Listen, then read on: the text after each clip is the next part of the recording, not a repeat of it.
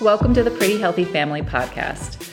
We're passionate about helping you restore your metabolism for confidence, energy, and fat loss without giving up the foods you love. We're your hosts, Josh and Brittney. Listen for simple, easy to follow tips and strategies that you can start implementing today to get long term results.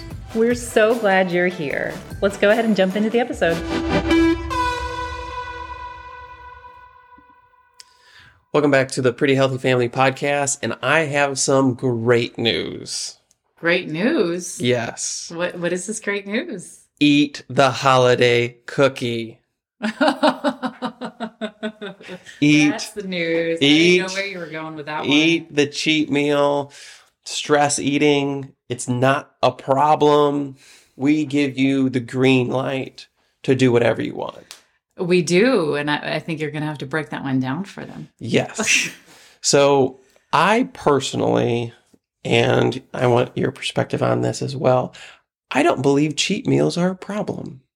I don't believe that we should limit cheat meals. I don't think people should limit cheat meals. And the reason I say that is cheat meals aren't a problem. It is the result of a problem Mhm. because the problem has already occurred. And this is just collateral damage of the problem that has already occurred. And so, most of times when it comes to like stress eating, cheat meals, what occurred maybe earlier that day, earlier that week, earlier that month is there wasn't balance in your diet or maybe you completely ignored like how much stress and anxiety you're holding on to. That is the problem. The result of that problem is the cheat meal, is the stress eating. Mhm. Yeah, I I agree with you 100%. And so as we think about cheat meals, like the journey to the cheat meal is usually a result of, and we see this very often, Monday through Friday, I'm having my eggs in a salad for breakfast. I'm having a salad and baked chicken for lunch. I'm having an Instagram worthy dinner that is beautiful and hits my macros perfectly slightly under because I'm in that calorie deficit. I do this Monday, Tuesday, Wednesday, Thursday, Friday, and then comes Saturday and I'm at my wits end because I'm starving. I feel like I've restricted my life. I'm not having any fun and I binge for a cheat meal. Yep, and you look forward to that cheat meal all week long. Yes, and what a responsible cheat meal could be is 300 calories, maybe more, 200 calories, maybe more. But because you've restricted yourself so much during the week, that cheat meal is 1200 calories more than what you normally would have had. But the ultimate goal is to hopefully you don't need a cheat meal because you allow these food, foods at all time anyway. which is solving for the why mm-hmm. the cheat meal occurred in the first place. Mm-hmm. And that's really the problem that needs to be solved. So to prevent a cheat meal from ever occurring, you give yourself a little snack during the week. Maybe it's Tuesday and Thursday. It's another 100, 200 calories in like a protein bar or a cookie, maybe a little bit of ice cream Maybe some chips. maybe some chips a couple times during the week and you don't feel this just desire to just dive into a deep dish pizza and eat the entire thing Mhm. because you've you've had balance in your life. Mhm. And it was intentional, Yes. not mindless. Yes, you're in control. And I think that's what many people overlook. They they have such a strict idea of what they should be doing because this is how people get res- on Instagram, this is how social media, this is how people get results. They eat the like the salad for every meal. They lose the weight. Um there's balance in all of it. And it's you're not doing this just for one week, two weeks. You're doing this for the rest of your life. And so you want balance. You'd want a stress free, non restrictive way of eating because that's going to prevent the huge cheat meal at the end of the day. Mhm. And this is the same thing for stress is if I had a, a super stressful day if I'm finding myself rummaging through the cupboards that night, that is the result of not paying attention to my stress throughout the day. So if I have a really, really hard meeting, maybe instead of going through the donuts in the office, I just take a walk without any phones, without anything. And I just kind of like maybe have that conversation internally. Probably don't talk out loud because people think you're crazy. Um, but just take a walk and just try to wrap your head around what you need, what, how to like create space in your day, mind to solve for that high amount of anxiety, high amount of stress. So you're not bringing it home, which will then result in stress eating. Mm-hmm. So the answer isn't to bash yourself that you did rummage through the cupboard late at night. The answer is, why did that even come up? And that's where the cheat meal and the stress eating aren't really a problem. It's the result of a problem. So, how can people figure out if they find themselves in that, oh, like maybe stress eating, to help solve for high stress? What are ways to solve for high amount of anxiety day to day and they find themselves continually binging late at night? I mean, there are a few different ways to go about it, but ultimately, it's a matter of, first of all, even having the awareness that you are stressed in the first place. I know I have had a conversation with a few different clients who have said, I'm not stressed. Um, and in the back of my mind, I'm thinking, it's pretty clear you're stressed. I'm not going to call you out on that because I want you to find figure that out on your own. And then they come back to me a couple weeks or a few weeks later and say, "Wow, you're right. Actually, I I didn't realize how much stress I have been holding on to." So the first step in solving for this is having the awareness that you are stressed and maybe you know you're stressed and you think that you're leaving it at work or you're leaving it there, but you're not. Because if you are binging, or you are stress eating, then that is a sign that you are bringing that stress home. So having that awareness, I think is, I think the most important thing for a lot of people. And then from there, it's starting to solve for it. And I think one of the things that you can do for that is to figure out what does fill your cup. I had this conversation with a client yesterday and she realized that she actually had no idea what filled her cup at all. So she has not spent any time being able to really unwind and to de-stress because she hasn't had any of this time to for herself to figure out what does fill her cup. So of course she's bringing that stress home and stress eating. So maybe ask yourself what does fill your cup? Get out a pen and paper and write out a list. And if you need some time to figure that out like that's okay. Be kind to yourself. So, and it may just be going for a walk or having a conversation with your friend.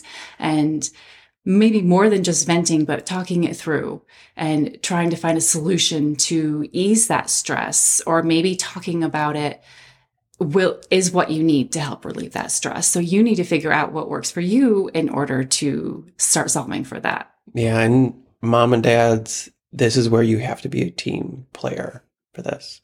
Um, there's going to be times where as a mom, you feel like your workday never stops because you come home from work, your nine to five job, and then you got to make dinner.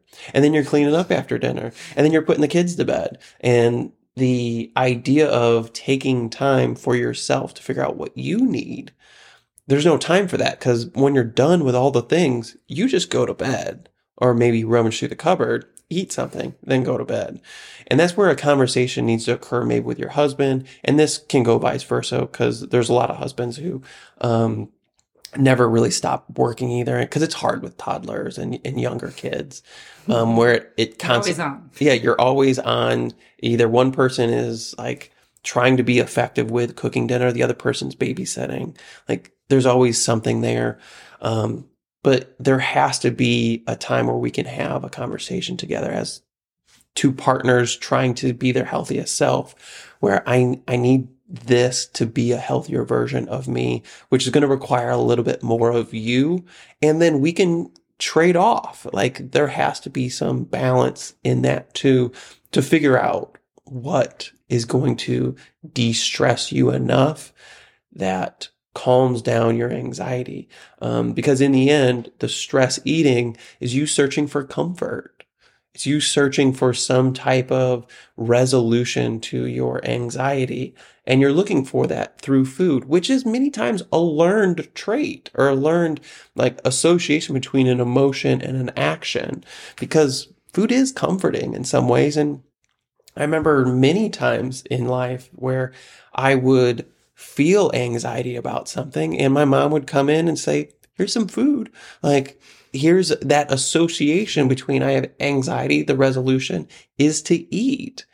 And so if we can disassociate that, replace that activity with a different activity, we can help solve for that stress. And like you said, many times you have to have a conversation to figure that out. It's hard just to just think through, well, maybe it's taking a bath. Let's try that. Oh, nope, that didn't work. Let's try reading a book. Okay, the whole time I'm reading, I've read through three pages and I couldn't tell you a single thing that was on the page because I'm constantly thinking about all the things I got to do. Like many times it is a conversation. There's a lot of trial and error involved, but you have to figure it out. And I think sometimes that conversation needs to be with yourself and recognizing how you're speaking to yourself because a lot of times we tend to say very negative things in our head and we put them on repeat over and over and over and we don't even realize that we're repeating these horrible things that we say to ourselves that we would never dream of saying to anyone else. And yet we say them over and over to ourselves and that in turn causes a lot of anxiety and then we feel like well, what does it matter? I'm just going to eat this anyway because it doesn't matter. But when in reality, it does matter. You are important. You are not, you don't need to blame yourself for getting this in this position. Mm-hmm. It's being aware that those thoughts are in your head and starting to reverse some yeah. of the things you're saying too. Yeah. What, what would, what would be the advice you would give to your best friend? Like if you start putting that as the way to deal with this, that narrative in your head is going to change a lot mm-hmm. because I know if I talked to my best friend and he was dealing with a lot of anxiety, I wouldn't, and I saw him eating, I wouldn't be like, wow, you are a piece of garbage. like, you don't deserve anything.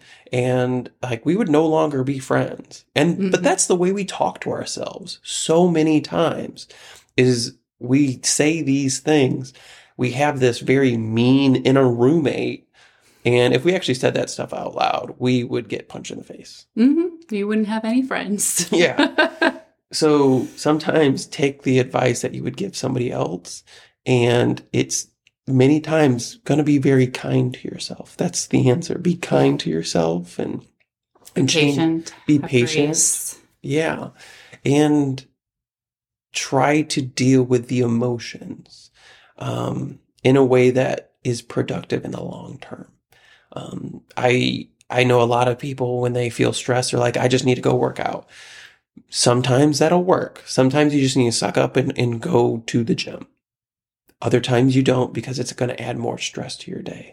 Like if you're um, overly stressed due to time constraints, spending an hour in the gym is very ineffective because you're just adding to your stress. You can spend 15, 20 minutes in the gym and get something done which may help you feel accomplished because you're checking stuff off. But you have to balance your time and look at how you're being effective. Because if you're over, I guess, using too much of your times on things that won't result in a lower stress or lower anxiety, then you're oftentimes just spinning your wheels. You're not solving for that core issue, the core emotion, which comes back to balance, understanding your emotions, how those emotions lead to actions. Those actions turn into your habits, which is your life. so it, if you want to change the actions, understand your emotions. And that's going to be the key to success. And that's the problem to solve, which is why cheat meals aren't a problem. Stress eating isn't the problem. Mm-hmm. Having a bad action to an emotion is the problem or an unproductive action related to an emotion is the problem. And that's the problem to solve. Mm-hmm. So yeah, feel free to, if you're feeling like you need to eat the cheat meal, eat the cheat meal, but that's not the work that needs to be done. Mm-hmm. The work that needs to be done is probably grab a journal, start writing, um, go on a walk, call a friend, and be like, I just need to vent because Mhm. that's the problem that needs to be solved. All right. That's all I have for today. That was a good one. Stay pretty healthy. If you know you're ready to lose weight and build muscle while simultaneously improving your relationship with food, but would love some additional support, we're here to help you. We know that dieting too strictly for too long can slow your metabolism, and we can help you restore it with our proven PHF method. We've helped hundreds of others reach their physique and health goals without having to give up the foods they love or constantly being on a diet. And we'd love to help you too. Fill out the obligation free application in the show notes or at prettyhealthycoaching.com.